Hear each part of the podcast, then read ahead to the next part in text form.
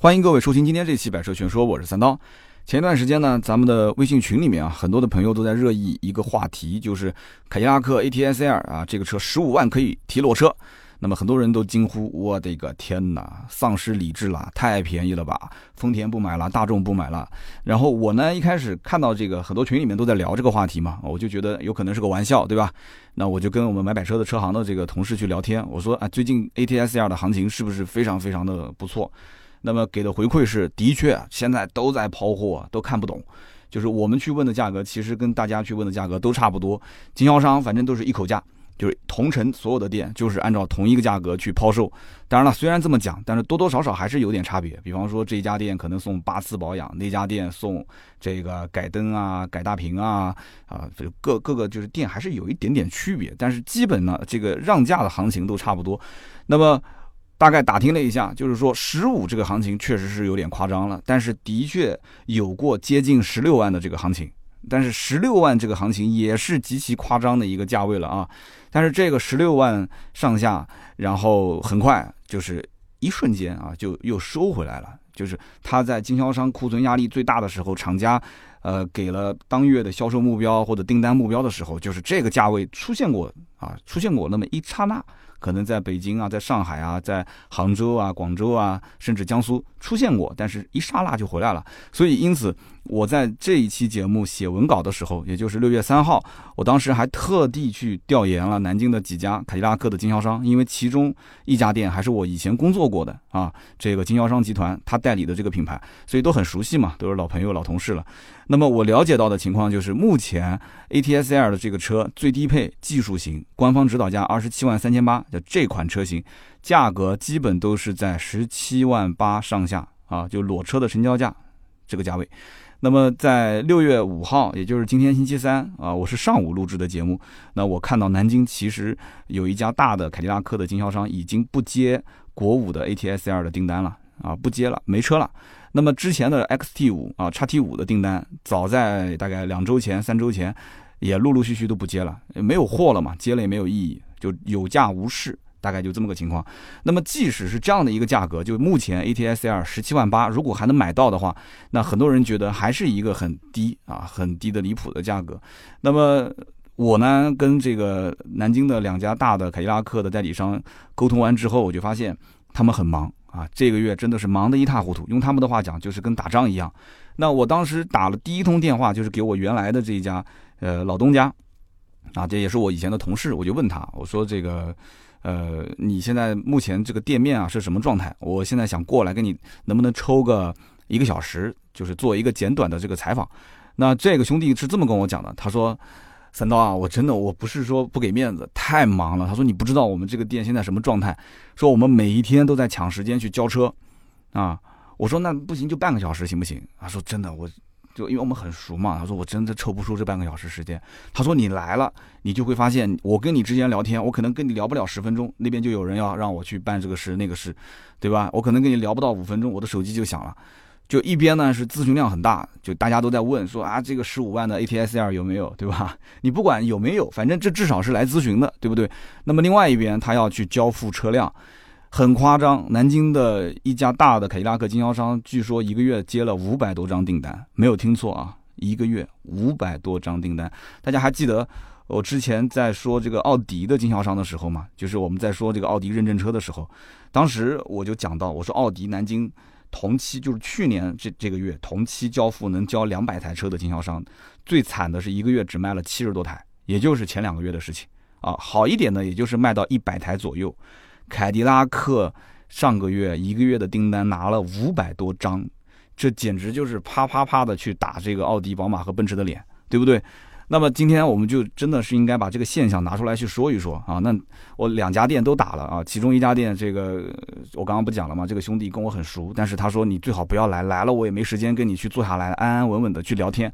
那我就跟他电话里面简单做这个采访啊，打电话的时候他也是旁边很明显全是人，然后有讲话的声音，然后他有的时候说着说着他就去安排其他的事情，他确实很忙，没办法。那么挂了这个电话之后，我又给另外一个经销商打电话，那家呢负责人是个是一个女生啊，是一个女主管。当时一打过去，我就听到他这个喘气的声音我就不模仿了啊，我这个怕这个被封号。然后呢，我就问他，我说你在干嘛呢？然后他就告诉我，他说啊，我在我在我在交车。我说我说你销售主管怎么还交车呢？他说对呀、啊，忙不过来啦，就只要是只要是能动手的，知道所有的员工，你不管是什么部门的，就大家一起忙活，因为交车是很复杂，包括还要洗车清理。然后去去办手续，就是在客户来之前要把这些都弄好。你一台车倒还好，你要一天要一个人交个两三台，我估计那就要疯掉了。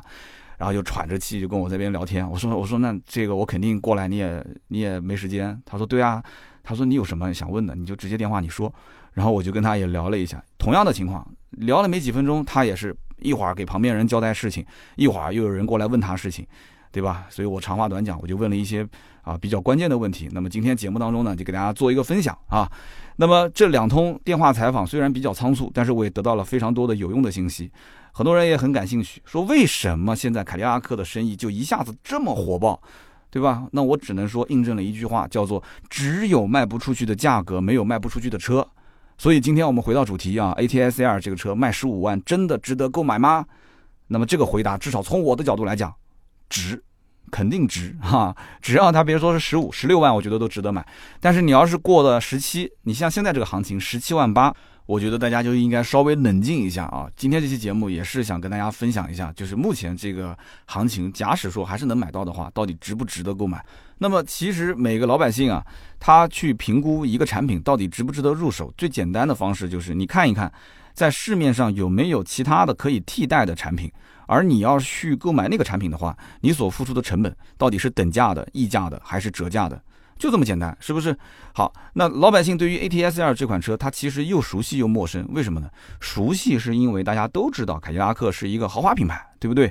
买凯迪拉克的人首先定义就是，哎，我是选择买了一台豪华车型啊。那考虑 A T S L 的人呢，他又必定是拿这个豪华品牌的车型去对比其他的同级竞品，比方说像奥迪 A 四 L 啊、宝马三系啊、奔驰 C 啊，对不对？那么如果你要是想再个性一点，有的人会买雷克萨斯 R S 啊、英菲尼迪 Q 五十L， 包括啊还有一些更冷门的，比方说像捷豹的 X E L， 包括 Alfa Romeo 的 Giulia 这些车。好，那我就先问个问题，大家觉得现在 A T S L 的车子卖的这么火爆，我刚刚说的这几个车型当中，谁的损失最大？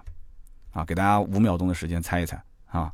啊，有人讲说啊，可能奥迪啊，啊，对吧？有人可能猜到可能是啊，也许老宝马，对吧？老宝马不是也在清仓吗？我告诉你，其实都不是。这里面受影响最大的是英菲尼迪，也就是我刚刚提到的那个 Q 五十L 啊。我在做这期节目之前，跟英菲尼迪的销售主管也沟通了一下，那哥们儿现在都没心思上班了。我跟你说，他说我们这几个月啊，我们展厅基本上全是战败客户。都去买 A T S L 了，都去买凯迪拉克了，我的一个天哪！他说没办法过了，现在日子，现在只能是等他们这个凯迪拉克啊清仓清完，然后我们再来做一些价格调整。所以你不要着急，下一轮降价的就是英菲尼迪了啊，英菲尼迪马上就要反扑了。呵呵，所以我们还是回过头来讲啊，就是说说啊，就这些我们刚刚提到的车型，我们不去聊它的产品力谁高谁低谁强谁弱，我们不聊这个，我们就单纯从价格的门槛就这一个维度去分析。去看一看，到底凯迪拉克 A T S L 现在即使是卖到十七万了，十七万多，它的这个产品这个价位入门的这个价格跟同级别其他的车有多大的差别？首先是奥迪 A 四 L， 奥迪 A 四 L 的话，入门型这个车型是四零进取，对吧？成交价是多少呢？市面上成交价基本在二十四万上下啊。有人可能讲说不对，三刀，奥迪 A 四 L 不是有一个三五进取吗 ？一点四 T 的版本吗？是有这么个车，但是第一，厂家极少生产；第二，经销商极少进货。也就是说，你到仓库里面去看，基本没有这个车。那么这个车你一定要拉进来讲的话，可以没问题，成交价也就在二十三万多，二十三万多跟二十四万多，就你说这两个车子你选哪个，对吧？四零进取还是个二点零 T 的，这个是一点四 T 的，一万块钱的差别。所以大多数还是买四零进取，二十四万上下啊，这是它的一个入门门槛。那么宝马的三系，对吧？新款之前就前两天嘛，上了一个预售价，大家都看到了。那预售就表示可以接订单了嘛？啊，其实预售价没出来之前，很多 四 S 店已经接订单了。那么现在目前在售的这个老款啊、呃，有些店还在卖这个老款的订单，但是大多数的店其实老宝马的订单价格已经不是很好了，而且有的都已经陆陆续续不接了啊。那么老宝马三系现在什么样的一个成交价呢？以前最多的时候能做到大概二十三、二十四个点，现在很多地方也就十七、十八个点，也就大概这么个行情了。它虽然是换代，但是三系我觉得很多人还是认现在在售的这个版本。那么从今年的三四月份开始，老款的货源陆陆续续就已经清得差不多了，经销商的价格从二十三啊一直回收，收到了大概十七个点左右，所以现在 三二零 L I 的时尚成交价应该在二十六万左右，那么标轴的 三二零 i 的时尚大概成交价应该在二十五万左右，就大概这么一个价格区间。所以你看奥迪 A 四 二十三万二十四万啊，宝马三系二十五万二十六万，这个入门门槛啊，跟刚刚提到的凯迪拉克 A T S L 差了多少？差了将近十万块啊！接着往下聊，奔驰 C， 这是大家很熟悉的一个产品，对吧？市场的销量也不错。那么奔驰 C 的价格一直算是比较坚挺的了啊，什么打八折这个你就不要想了。现在的优惠幅度基本上在四万多，而且据我了解，很多地方已经开始往回收价格了啊，因为它清仓清的也差不多了，价格就往回收。那么现在很多是优惠大概在三万五上下。好，我们就按照四万这个优惠说吧。四万的优惠幅度 C一八零 L 折后应该是在二十七万上下，那么 C二六零 L 的话折后的价格应该是在三十万左右，那么再加上现在价格回弹啊，回弹之后的话那就肯定二十七啊三十就买不到了嘛，那可能要到二十八，可能要到三十一，所以这就是 C 的入门的一个价位啊。经销商是根据自己的库存压力来调整自己的价格的。好，那么再说雷克萨斯，雷克萨斯就不用提了嘛，雷克萨斯 R S 这种车它就是佛系卖车，我们以前不是做过一期趋势价嘛，有很多人应该看过，雷克萨斯 R S 常年就是高定价低优惠。你能拿到一个两万左右的优惠就算不错了，很多地方也就是一万二、一万三、一万四、一万五，就是这么一个行情，对吧？那裸车成交价是多少呢？三十二万多啊，三十二万左右。有人讲我有三十多万我就买雷克萨斯 E S 了，对不起，风格不同，好吧？喜欢 R S 的不会去看 E S， 而且喜欢 R S 的他就有这个预算啊，你不要说什么三十多万买 E S 了，那再加点钱还能买宝马五系呢，是不是？所以因此这就是一个特立独行的车啊，就是一个特立独行的佛系卖车风格的厂家。那么再看英菲尼迪 Q 五十 L 这个车，我刚刚前面说了，这是被凯迪拉克抢订单抢的最多的。那么按道理说 Q 五十 L 这车应该也是一个守不住价格的车型才对啊，对吧？也是一个可能相对来讲老百姓对品牌啊、对产品力啊都不是特别认可的一个车型、一个产品。就是认可的人特别认可，但是不认可的人看都不会看，就大概应该是这么一个情况。好，那我就告诉各位，这个车终端优惠五六万啊，也没有想象中那么大，是吧？但是你要知道，它入门价格很便宜啊，二十多万的入门价，大多数都是买的一个二十九万四千八的逸享版啊，因为买最低配的那个舒适版本的这个很少，因为配置差别还是比较大。而且现在英菲尼迪的 Q 五十 L 呢，现在是把这个以前的那个四年十万公里免费的保养就给取消了，所以有些人觉得不是很爽，对吧？你价格虽然比以前卖的便宜了，但是我觉得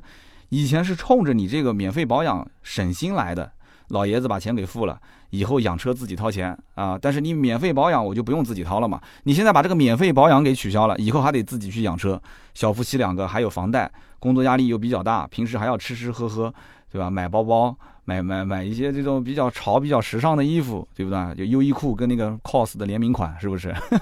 啊，就是这样子一来的话，这个取消其实让不少人挺伤心的，所以就导致其实英菲尼迪在这么一个相对来讲还是比较低价位的一个官方定价基础上，还得再优惠那么多啊，五六万的行情。所以我刚刚不说了嘛，凯迪拉克让完价之后，我个人推测下一步就是英菲尼迪来让价了，好吧？你别管什么国五国六。要把之前失去的销量一定得补回来，怎么补？肯定就是价格优先嘛，啊，所以因此英菲尼迪它为什么会相对来讲啊，就是现在看凯迪拉克都跳水跳成这样了，它还是坚守五六万的优惠不变呢？我觉得很简单一个道理，你其实看看英菲尼迪，看看日产的经销商店你就知道了，他们早在去年，也就是七八月份的时候，他们生产出来的这些车啊，已经是国六标准了，啊，所以你看你到那个日产店里面。他说我们全系都是国六车型啊，我们全是提前享受国六标准的这个啊这样的一个产品，所以你到了英菲尼迪店里面其实也是这样子啊，他们去年七月份之后都是国六，所以因此他们就没有什么压力，它不存在清清这个国五库存。就是从经销商的角度来讲，他跟自己的销售员的培训也是这么说的，凯迪拉克他要清库存，这个我们可以理解，对吧？他国五七月一号之前不清完，后面的人就上不了牌，其实没有那么夸张。我之前在说国五的时候我就说过，即使七月一号卡死了国五的这个口，他也是认你的这个发票，你只要在七月一号前把发票开出来，一般国五车型还会延期一到三个月啊，具体要看国家这个政策，有的时候可能会延一个月，但有的会延三个月，就是在这一到三个月之内你去上牌还是可以的，你拿着七月一号之前的发票去上牌是没有问题的，但你要如果七月一号之后开发票那就不行了，你是国五的车肯定上不了牌，所以它会有一个缓冲期，所以呢这个要给大家要要要更正一下这个观点。所以因此为什么我今天节目里面预判我说下个月下下个月很有可能英菲尼迪的价格会大调整，就是这么一件事情。因为凯迪拉克现在 A T S L 也好 X T 五 也好，这些车他们国五都清的差不多了，但是有一个前提啊，也不一定那么快是下个月，就是说他现在国六的车还没有厂家大批量的给这个凯迪拉克的车商压库存，你得要等到凯迪拉克的这个国六的车系啊，陆陆续续的进到了仓库，开始有一定的库存量，它的价格相对稳定之后，我觉得英菲尼迪的经销商啊，摸清楚这个行情了之后，开始一定会针对它去杀价格，把之前的这个损失的销量给抢回来啊。所以你要想买英菲尼迪 Q 五零 L 的话，可以稍微等一等，等个一两个月，现在就可以开始关注它的这个价格行情是怎么调整的了。那么有人可能要问了，说三刀那你预判大概能让到多少呢？我觉得呃现在五六万的话，后期起步应该是七吧，啊七万块钱。那往后走的话，能不能啊出到八到八点五？啊、呃，你愿意等你可以等啊，你要是觉得我要到时候被啪啪打脸，你错过了七万七万五的好时机，你不要来找我啊，我只是做个预判。我觉得七到七点五这个价位肯定是能入了，但你一定要说一定要最低最低要等到八万八万五啊，你可以等等看，有可能，但是我觉得要看凯迪拉克到时候跟不跟他玩，两边要是互相杀，那这个你都是之前杀成那个样子的凯迪拉克了，那英菲尼迪你跟不跟进呢？你现在国六跟国五之间，你说你不跟，但是大家都是国六的时候，你跟不跟？所以这就是一个有可能会面临的问题点啊，七到七万五，我觉得可以入手，没有问题。但是目前没这个行情啊，目前就是五六万的行情。那么接下来就说这个凯迪拉克的 A T S L 的这一波跳楼价的甩卖啊，它不仅仅对英菲尼迪的这个 Q 五零 L 做了打压，其实同时影响到的包括还有像捷豹的 X E L 啊，包括 Alfa Romeo 的 Giulia， 这两个车子其实就是雪上加霜啊，对不对？为什么讲雪上加霜？本身卖的就不好，而且这个捷豹的 X E L 这个车，它主销车型是 两百 P S 豪华，那么这个车子，我觉得它的行情已经是跳楼价了，它优惠都十万来块钱了，优惠十万来块钱，真的我觉得是经销商能接受的极限了，就连裤衩子都脱了，就啥都没有了。你这个时候让它再让，它怎么让呢？那就割肉了嘛。那折后现在像这个 X E L 的这个 两百 P S 豪华的话，打完折二十一万左右成交价，这已经是算是全国能看到最极限的行情了，二十一万左右。那有人讲说，那阿尔法罗密欧之前不是还五折五折销售吗？啊，你就问问我们现在周边有没有人五折买过，对吧？之前我不是解释过了吗？就是什么人保啊，包括什么某些体系内的内部员工买车，这些就不是正常渠道。你要如果说通过 四 S 店正常渠道去看的话，就是十万左右。而且我说的这个十万左右的行情是极限价格，兄弟们，你也不要说啊，我怎么买的就优惠六万、七万、七万八万、六七八万，这个行情都是正常行情。十万就是可能某一天突然出现一个啊，某一个车型啊，某一个颜色、某一台车、两台车，就是我今天因为要讲凯迪拉克，讲的不是它很低很低吗？所以我拉出来都是极限行情。你不要认为说三刀刚刚讲的这个价格，为什么我买到的不是这么低？这些都是我用最极限、最极限，甚至可能就出现过一天两天，出现过一周两周。啊，这种我见过的成交价，用这种极限来去对比它凯迪拉克目前的这种抛售，这样子你才能看得出，就是凯迪拉克的这个抛售的入门的门槛到底有多低啊！就这些车已经压到极限了，它的门槛还是这么高。我大概想表达这么个意思。所以你看 X E L 的话啊，主销车型 两百 P S 豪华入门二十一万。那么再看阿尔法罗密欧的 Giulia 这个车，它的主销配置是 两百 H P 豪华，也是豪华卖的好。那这个车只要你是正常渠道购买的话，就是正常行情呀，也就是大概七八万块钱吧。那么如果你要能碰到极限行情的话，还是那句话啊，极限行情也是十万。所以如果是这样子的话，那阿尔法罗密欧的 Giulia 的话，入门门槛也就是到了二十五万左右。好，我们把前面的这些行情全部捋一下，从奥迪 A 四 开始 ,二十三到二十四万的入门门槛，再到宝马三系，对吧 ,二十六万、二十五万左右的门槛，再到奔驰 C， 对吧 ,二十七、二十八、三十左右的门槛，然后再到英菲尼迪 Q 五零 L， 那起码入门也得要到二十四、二十五啊，全都是裸车价啊。那么最后再看这个比较冷门的 X E L 跟阿尔法罗密欧的 Giulia， 这两个车入门门槛那至少也得是二十一万多、二十五万多，所以这一波行情你看完之后，你就能知道了。凯迪拉克 A T S L 这款车，你不要说它卖十五万，对吧？就我刚刚不讲吗？就我得到的这个消息，现在的行情已经是接近十八万了。就算按十八这个行情来看，啊，请问你现在如果不买 A T S L 这个车同级别还有什么车可以取代？就回到我前面那个理论，对不对？你付出的成本和你所得到的这个产品差别到底有多大？但是你现在成本上来讲的话，你实际的也就裸车价十八万左右，甚至还会送东西给你，是不是？这就是一个你去判断它的价值是不是适合入手，能不能达到你心理预期的一个标准。那么至于说很多人反映说 A T S L 这个车是不是不行啊，质量好不好啊，油耗高不高啊，空间小不小啊，外形是不是不是我的菜啊，变速箱是不是有毛病，就这些我觉得曾经很多人都纠结这个问题。但是你真正到店里面，你去看到这个车实际成交价啊，然后包牌价最后上路二十万多一点，二十一万，哎，你可能在这个环境下，你把之前这些考虑的问题全部都给打消了啊，这些问题都烟消云散。为什么呢？因为便宜啊。我相信啊，之前如果没有人了解过这个凯迪拉克，说啊曾经有过十五、十六万的行情，它就是正常从宝马、奥迪、奔驰一路逛过来，逛到凯迪拉克 四 S 店，他了解到这个车现在卖十八万左右的行情，他一定是会被这个价格吸引的。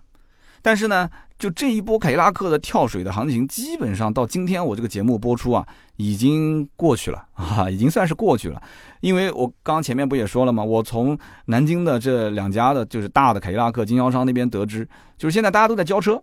那么因为他们之前的这个上个月、上上个月的订单接的特别多，我刚刚不讲了吗？有一家，这家店其实后来我了解，它是全国凯迪拉克的经销商当中销量排名能进前三的，算是一个标杆店。他接了五百多张订单，那很夸张，是吧？那么这里面绝大多数都是 A T S L 和这个 X T 五 这两款车。那为什么我要说这个行情基本上已经过去呢？我到今天这个节目是六月五号录制的，这个时间点我能看到的就是 X T 五 已经不接订单了， A T S L 现在南京这个最大的经销商也不接订单了。那么另外一家呢，也就是小部分的会去接订单。说白了就是有车就定，如果厂家给我配额那我就定掉，如果不给我配额我就不定了。国五这个车系本来就是在做清仓处理的，也不是说一直敞开来卖。那么可能很多人会讲，现阶段凯迪拉克的 四 S 店肯定遍地都是这个 A T S L， 对吧？卖的那么好，那除了这个车，其他车也在甩卖吗？我刚刚不说了吗？ X T 五 都卖空了，那可能很多人就觉得奇怪了。我们现在在网上看到的都是 A T S L 的行情特别好，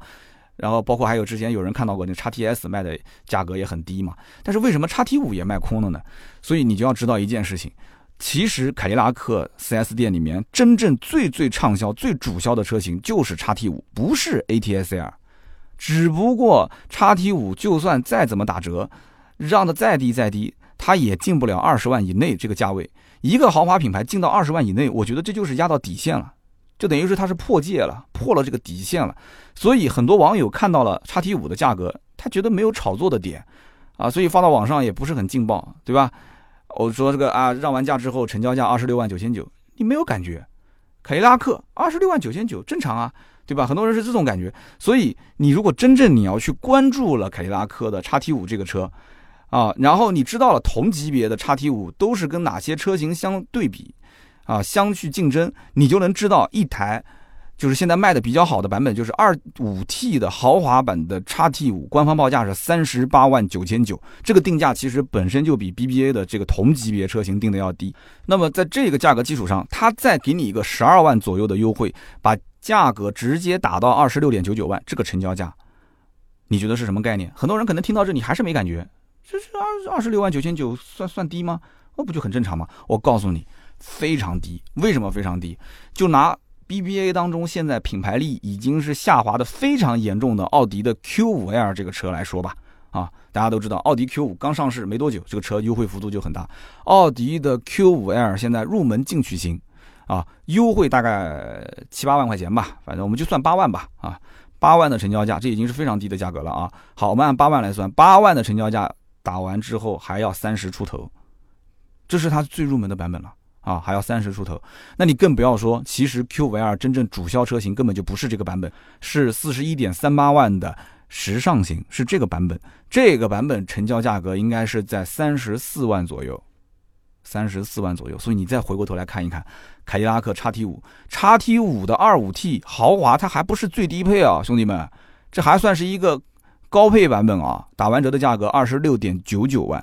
那这个夸张到什么程度？就这么跟大家讲嘛，大家知道奥迪的 Q 三 新款刚上市啊，时间不是很久，对不对？那么经销商对于这个车现在给予的优惠几乎是没有的啊，少部分地区可能送点装潢啊啊，或者是稍微意思一下，优惠个三千五千，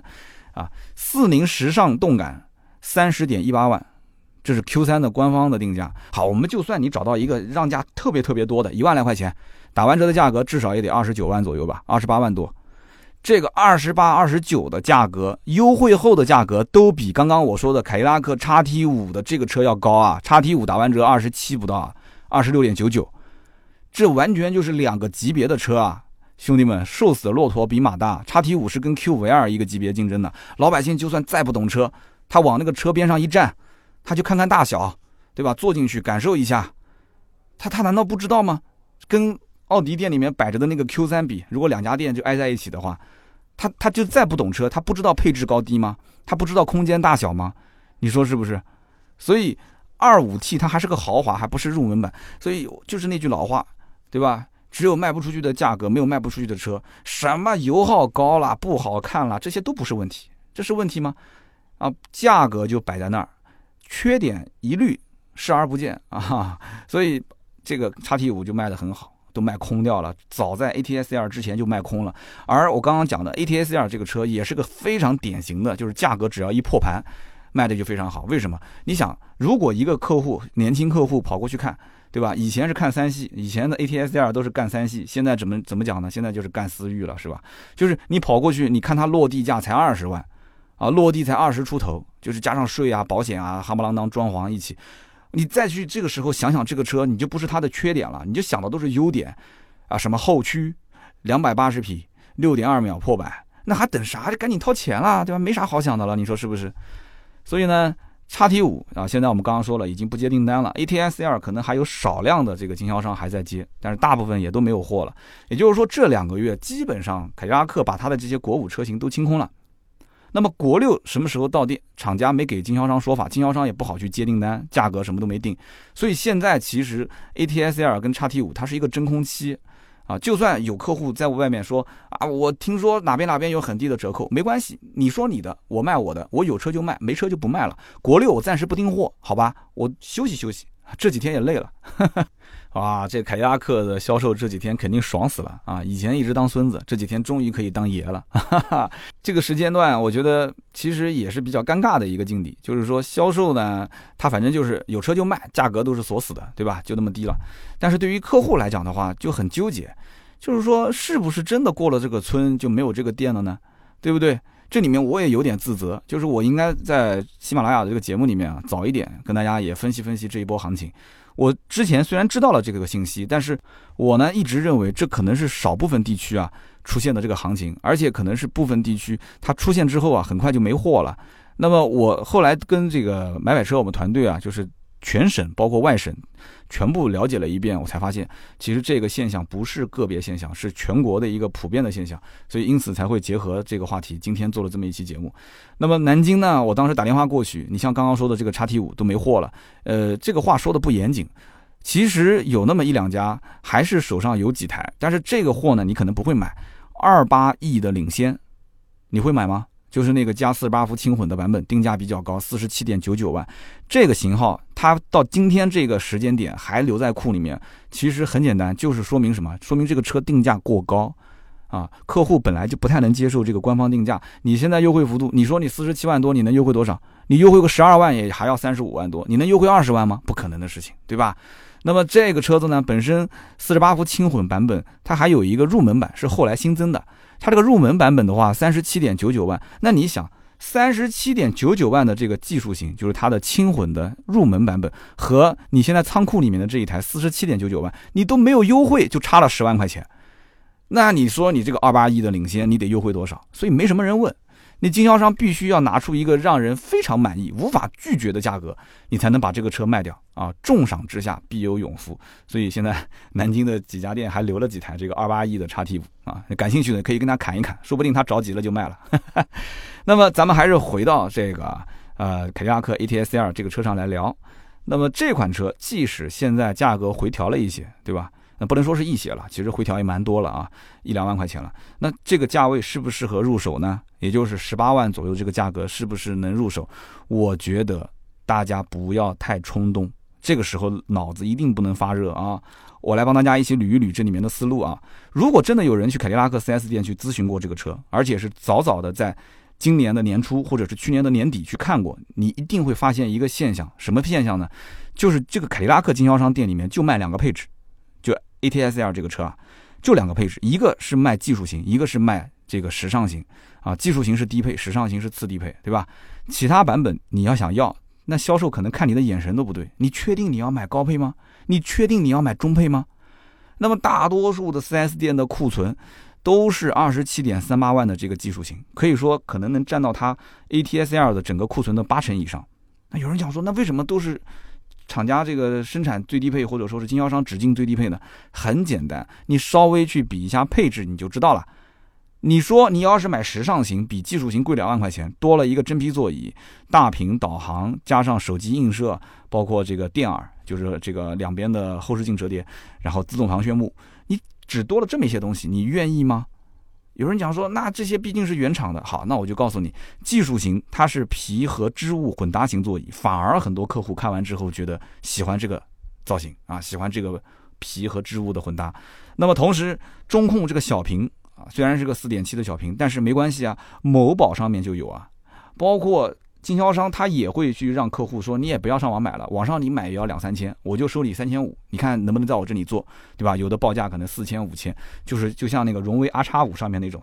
竖着的那个大屏， 十点四 寸的，好，你把这个大屏幕一改，改完之后啊，你再去升级一下你的卤素灯，那很多人就花了可能不到一半的钱，捯饬捯饬，感觉比这个时尚型配置还要多，感觉还要高级，对不对？那个大屏幕，对吧？里面功能可能比原厂的还要多。好，那这个时候你到仓库里面再去看一眼它的 A T S L 的这个现货，基本上你会发现白茫茫的一片，全是白色。十台 A T S L 可能有九台，甚至十台都是都是白色，最多可能有一些胆子比较大的经销商进了个两台，一台两台红色。那你要知道 A T S L 这个车，它的车身配色有九种。啊，它的车辆配置有五种，那为什么经销商全都去进最低配的技术型，而且都去进白色呢？其实就是对这个车啊没什么信心，他们都不愿意去卖中高配，对吧？客户也不怎么认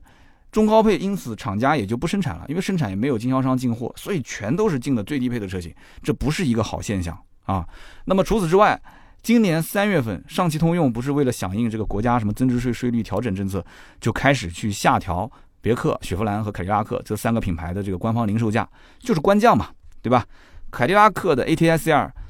不是现在卖的这个价格啊，三月份之前，三月二十八号吧，在这个之前，它的官方报价是二十九万八千八，这是最入门的技术型，现在调整成了二十七万三千八，时尚型三十一万八千八，现在调整成了二十九万三千八，也就是说官降了两万五千块。好，那我现在有一个问题想问大家，有人知道A T S L 在官降之前的行情是多少吗？啊，也就是说，在官降之前，它不是卖三十一万八千八吗？不是卖最低配这个二十九万八千八吗？那个时候我就问，二十九万八千八的技术型成交价是多少钱？有人能答得上来吗？我告诉各位，那个时候二十九万八千八的这个技术型啊，很多地方都能卖到十九万上下，十九万多吧？啊，那那我就想问了，现在官降了两万五。从二十九万八千八调整成了二十七万三千八，这是三月二十八号之后官降的。那么国五是五月四五月这两个月去清仓的，对吧？又以这个理由来清仓。它现在降到十六万多，有什么好稀奇的呢？车价本身就官降两万五，有人把这个信息能加进去，一起去分析分析嘛，对吧？两万五的这个官降之前卖十九，两万五的官降之后卖十六万多，差不多嘛，有啥区别呢？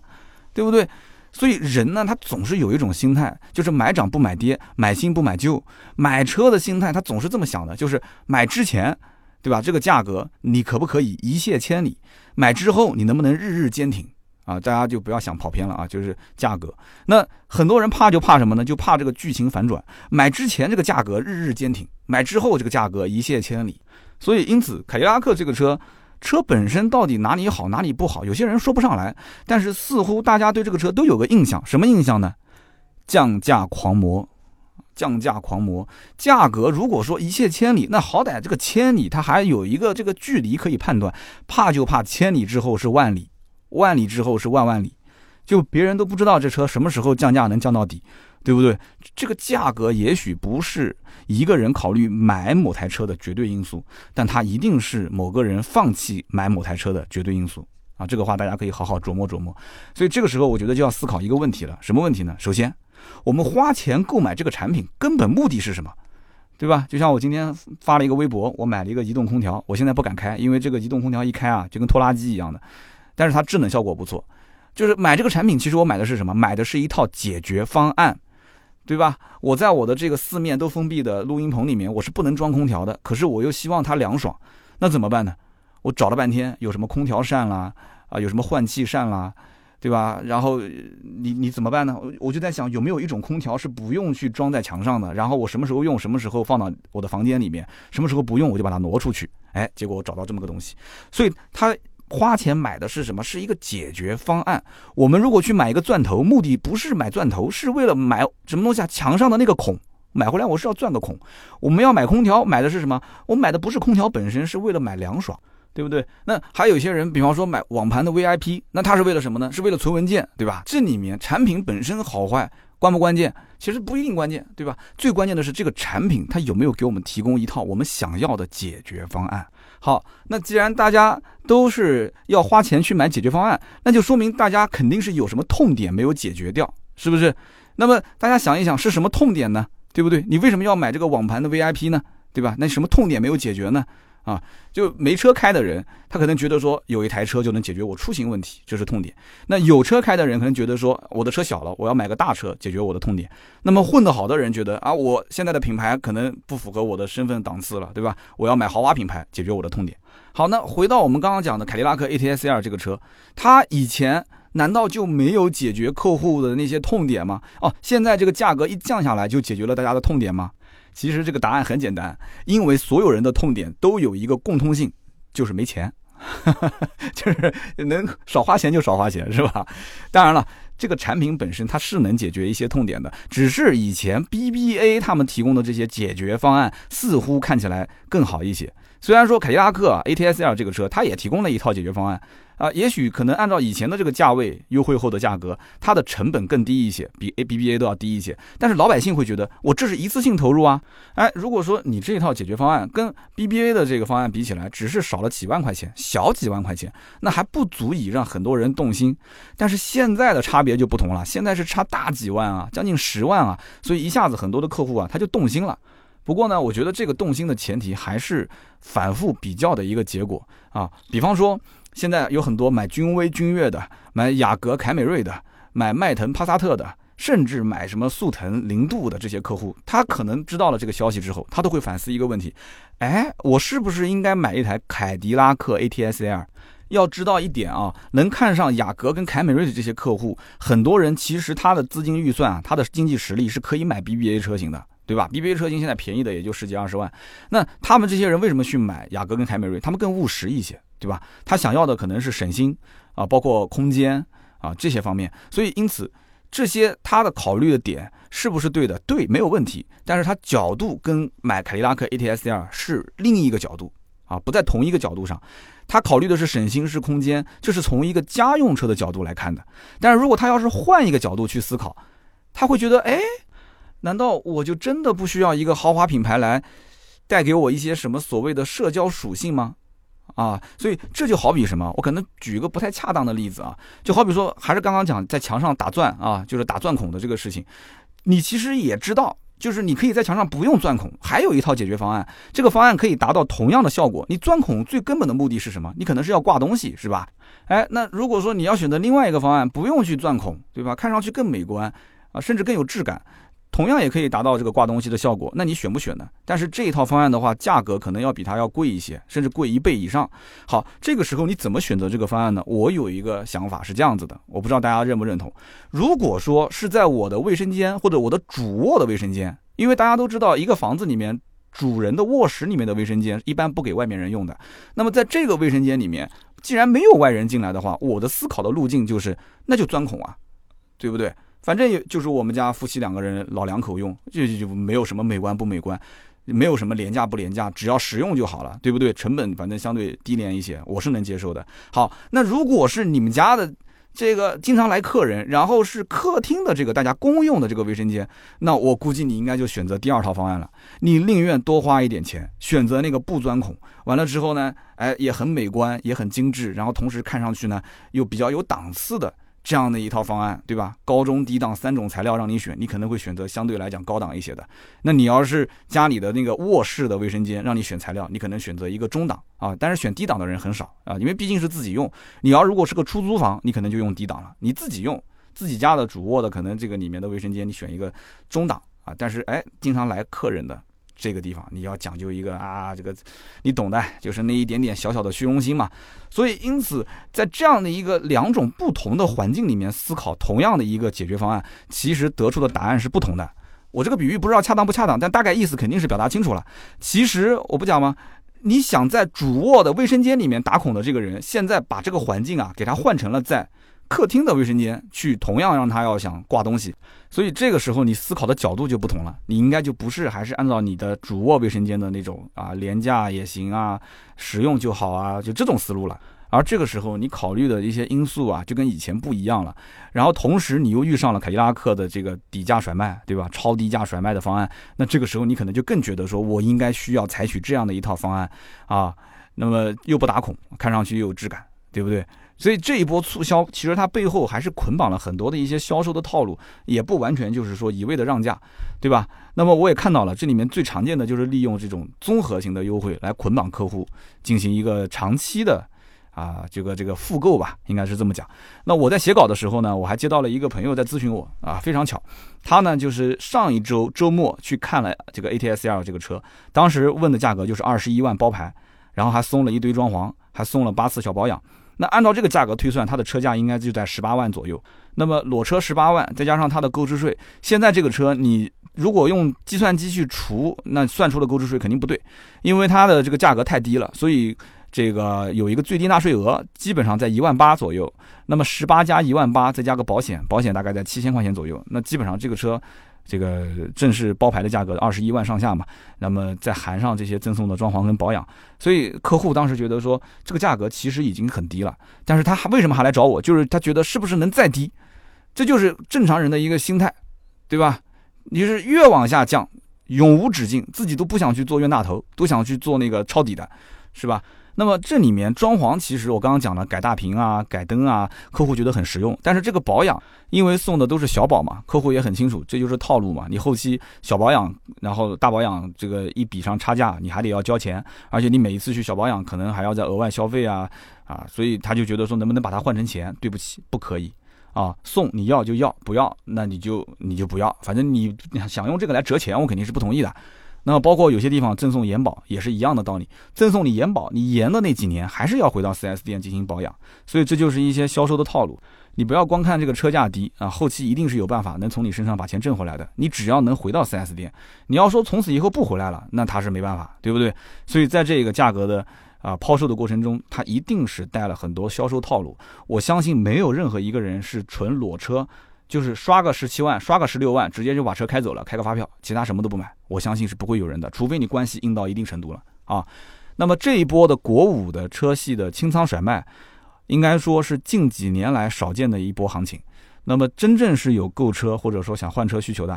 我觉得也不要犹豫了啊，就反正就是现在是六月初嘛，该下手就早点下手，大部分车型的价格还是不错的。况且我刚刚不说了嘛，七月一号这个也不是最后的实现，但是你发票一定要在七月一号前开出来。而且还有一个问题，就是七月一号之后啊，购置税又要调整，对吧？十万块钱左右的车，你可能要多付一千多的这个购置税。那么据我了解，有一些地区它都已经提前执行这样的一个购置税的征收标准了。所以呢，这个也能算是这一波啊、呃，就是五六月份很多客户提前购车的原因啊、呃，就是怕后面购置税调整完了要多掏钱嘛。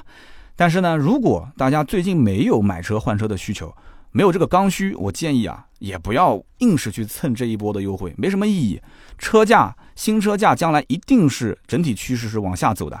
是会越来越低的，而且将来的金融方案肯定会越来越好，贷款啊、以租代售啊、低利率啊、零利息啊，这些肯定会越来越好。那么即使新车将来迭代的周期越来越短啊，总是出新款，新款一上来价格好像都没有什么优惠，但是你只要认准了你想买什么车，车你先不要买错，好吧？你多了解了解行情啊，你实在不行来找我嘛，买买车我给你免费咨询，好不好？所以基本上你只要车不买错，你不会后悔。大多数后悔的都是选错车的，但是你说价格买贵了个多少钱，你说因为这个事情后悔很少，车子买了就买了，就不要再去看价格，好不好？好的，那么以上就是本期节目所有的内容，感谢大家的收听和陪伴。那么关于今天这一期话题呢，我相信大家一定也有很多的想法啊，想要去沟通和表达。那么关于 A T S L 这款车卖十五万真的值得买吗？啊，我的答案是值。那你是怎么看的呢？我想听听你的看法。那你是会坚持不凑这个热闹呢，还是说啊，我也有一点心动，不行就把我手上的车给卖了，我去换一辆凯迪拉克 A T S L？ 还是说啊，你已经是买了，或者你是包括你身边的人准备就是这一个月去入手啊？听了这期节目发现，我的天哪，都已经清仓清的差不多了，赶紧去抢。会不会有人听节目听出这样一种感受？还是说你听出了我啊？其实后半段一直在告诉大家要冷静。啊，我再帮大家去捋这里面的思路，你是怎么想的？那么另外呢，就是你身边或者是你自己有没有买到过国五清仓价格非常劲爆的这些车型呢？你可以在节目的下方留言说一说。那么最后呢，我还有一个小疑问，就是大家觉得一台十来万块钱的车啊，它现在国五的优惠和国六的优惠之间差多少？你觉得是合理的？啊，就以十万为例子吧，二十万、三十万的大家都可以说一说，因为国六车后期大面积的这个上市之后，价格调整一定会啊、呃、优惠幅度缩减缩的比较凶，所以想听听大家就你多少能接受。好，欢迎在节目下方留言，留言评论是对主播最大的支持。那么下面呢是说一说上一期节目的留言互动。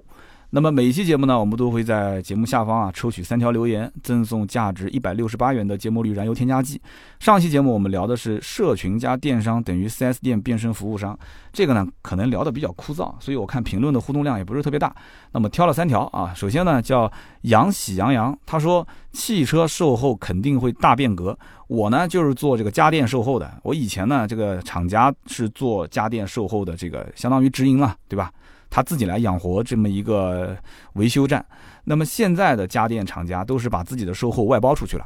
一家维修站啊可能会这个维修好多个品牌它的这个售后。那么汽车将来也可以把这个售后的这个事情啊给予那些有资质的维修公司，当然了，维修公司也可以同时接好几个品牌。这一点我是强烈认可的，因为什么呢？因为在美国也好，在日本也好，在欧洲也好，很多的一些品牌它就是这么玩的。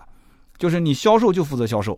完了之后呢，它的售后包括质保、索赔啊、呃，包括维修，就统一在一个大型的汽车维修服务站里面。那这里面有很多品牌是连在一起的，真正前面有销售，后面有售后的这种大型 四 S 店很少很少。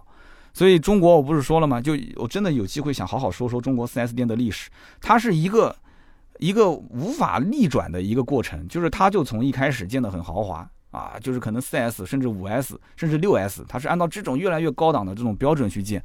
就生怕老百姓不相信它。其实大家对于车这个产品本身是越来越了解了，所以将来像家电售后这种形式，我是完全完全认可的。那么下面一位叫做大小王先生啊，大小王先生是这么说的，他说这段时间呢，我准备买车，所以呢，我就和 四 S 店进行接触，前前后后跑了五六家店，基本上每家店套路都一样。电话里面呢，先报个市场行情，然后呢再说一句啊，我们到店还可以再谈。那么我真正去到店里面呢，他就开始一项一项的费用拆开来跟我谈，反正我觉得就是累，很累，而且无论他给什么价格，他怎么样跟我报价，我总觉得我是在被他套路，很不爽。他说一个中国人买车，对吧，就不容易嘛，家里面也要准备一些钱，就感觉自己这个东西啊买的就不是有那种占便宜的感觉，就是我要在网上买东西，我可能比完价之后，我买完我会觉得啊很满意，我觉得我买到一个很划算的这个产品，但是买车就不是这样子的。他说今天我听三刀讲了这么一个模式，我真的很期待，就说到底你谈的好与不好，最多也就是一两千块钱，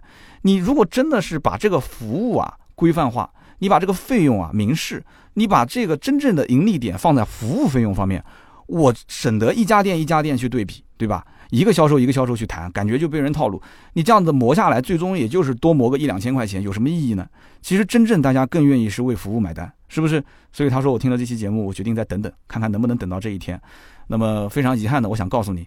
你现在想买车，你想等到这一天，那我估计你黄花菜都等凉了啊！这一天的到来还是很长远的，但是这个长远，呃，根据现在互联网的这种发展速度，包括关键问题是，就是经销商得死一片。就是到了真正逼不得已没有办法的时候得重建，打破原有的机制重建，这是非常难的。但是你现在都准备买车了，你想等到什么时候？你指望一年之内就能变成你想要的这种风格吗？不可能。那要不行的话，你就去买跟我一样，哎，买个新能源，买一个新造车势力啊，那价格没得谈啊，全国统一售价 A P P 上下单啊，呵呵，哎，那你能接受吗？对不对？那你又不能接受。我觉得这里面没什么套路啊，就是直接网上下单然后提车就可以了，那服务也棒棒的。好了好了，我不多说了啊，说了等会儿说的是打广告哈，安利你去买一些新造车势力的车。反正这个呢，想等还是比较难的，我觉得三五年吧，这是一个最起码的一个时间周期。那么下一位呢，叫做念念清安，他是这么说的，他说银行如果不弄得富丽堂皇，老百姓就怕存钱，存到一半你就跑了，是不是这么个道理啊？但是如果 四 S 店弄得那么豪华，老百姓就不这么想了，老百姓会觉得说，那你卖车一定是很赚钱的，要不然你不会投那么大的资金成本去建那么豪华的店，对吧？所以因此你不管卖的多便宜，你跟消费者说我不挣钱，我是亏钱，没有人会相信的，大家都觉得你的价格还是贵的啊。这句话我也是认可的，因为这个呢也不是一个身边的消费者跟我这么提了啊，从我入行开始到今天为止，就我身边很多人都是这么讲的。四 S 店那么大个店，那么有钱，对吧？那还不知道一个月赚多少钱呢，还不知道卖台车赚多少钱呢。啊，我要跟他说，我当年卖奥迪的时候，卖一台奥迪 A 四 就赚两百块钱，怎么可能呢？你卖一台车，我说那你觉得能挣多少钱？这怎么讲也五千到一万吧。我说我的天，那我一个月卖十台，我挣十万块啊。他算算好像不太对。他说那怎么说也能挣一两千吧。我说那也不是这样子的，一个月一两千，那老板。自己他不挣钱，他怎么给我发工资呢？他说：“那老板，你说老板挣一千都挣不到啊，我就没办法跟他聊了。”我说：“这台车卖出去，如果不带装潢、不带保险，就是个裸车，老板可能真的连一千块钱都挣不到啊！你要带了保险，可能哎能挣个一千多；你要带着装潢，那可能挣的就更多了。你要再带个什么贷款手续费，你把这些东西都算在一起，那老板可能就能把这个钱挣回来啊！如果车子再亏一点，一正一反抵消掉。”再给我发一点提成，我觉得这个是良性循环。但是目前来讲，就越做越过分了嘛，就很多东西变成强制的了，不是自愿的了。所以呢，念念清安讲的，就 四 S 店你弄那么豪华，现在老百姓都觉得你反正再怎么亏，我都觉得你挣钱哈。你必须是关了门、倒闭了、退网了，老百姓才知道啊、哦，你原来是真的干不下去了，是不是这么个道理啊？所以这条留言我也是很认可的。好的，以上三位呢，可以点击我们的头像，然后把你的快递信息啊。留给我们啊，赠送价值一百六十八元的节末绿燃油添加剂一瓶。那么如果大家呢对于新车或者是二手车的价格有需要咨询的，可以加我们的微信四六四一五二五四。最近一段时间呢，盾牌的朋友圈在发这个认证二手车啊，也在发这个就是我们的就是全款收购的。听清楚了，我们不会发别人的车源，我们发的是我们自己车行全款收购并且检验过车况的这个车辆。那么在朋友圈里面，大家如果看到觉得感兴趣，就跟盾牌去联系啊，加他的微信四六四一五二五四。那么在这一个阶段呢，咨询量比较大，如果中间呢有一些这个可能回复不及时，希望大家呢耐心等待，好不好？那么在此谢过各位了啊，多多理解。好，那么今天这期节目就到这里，我们周六接着聊，拜拜。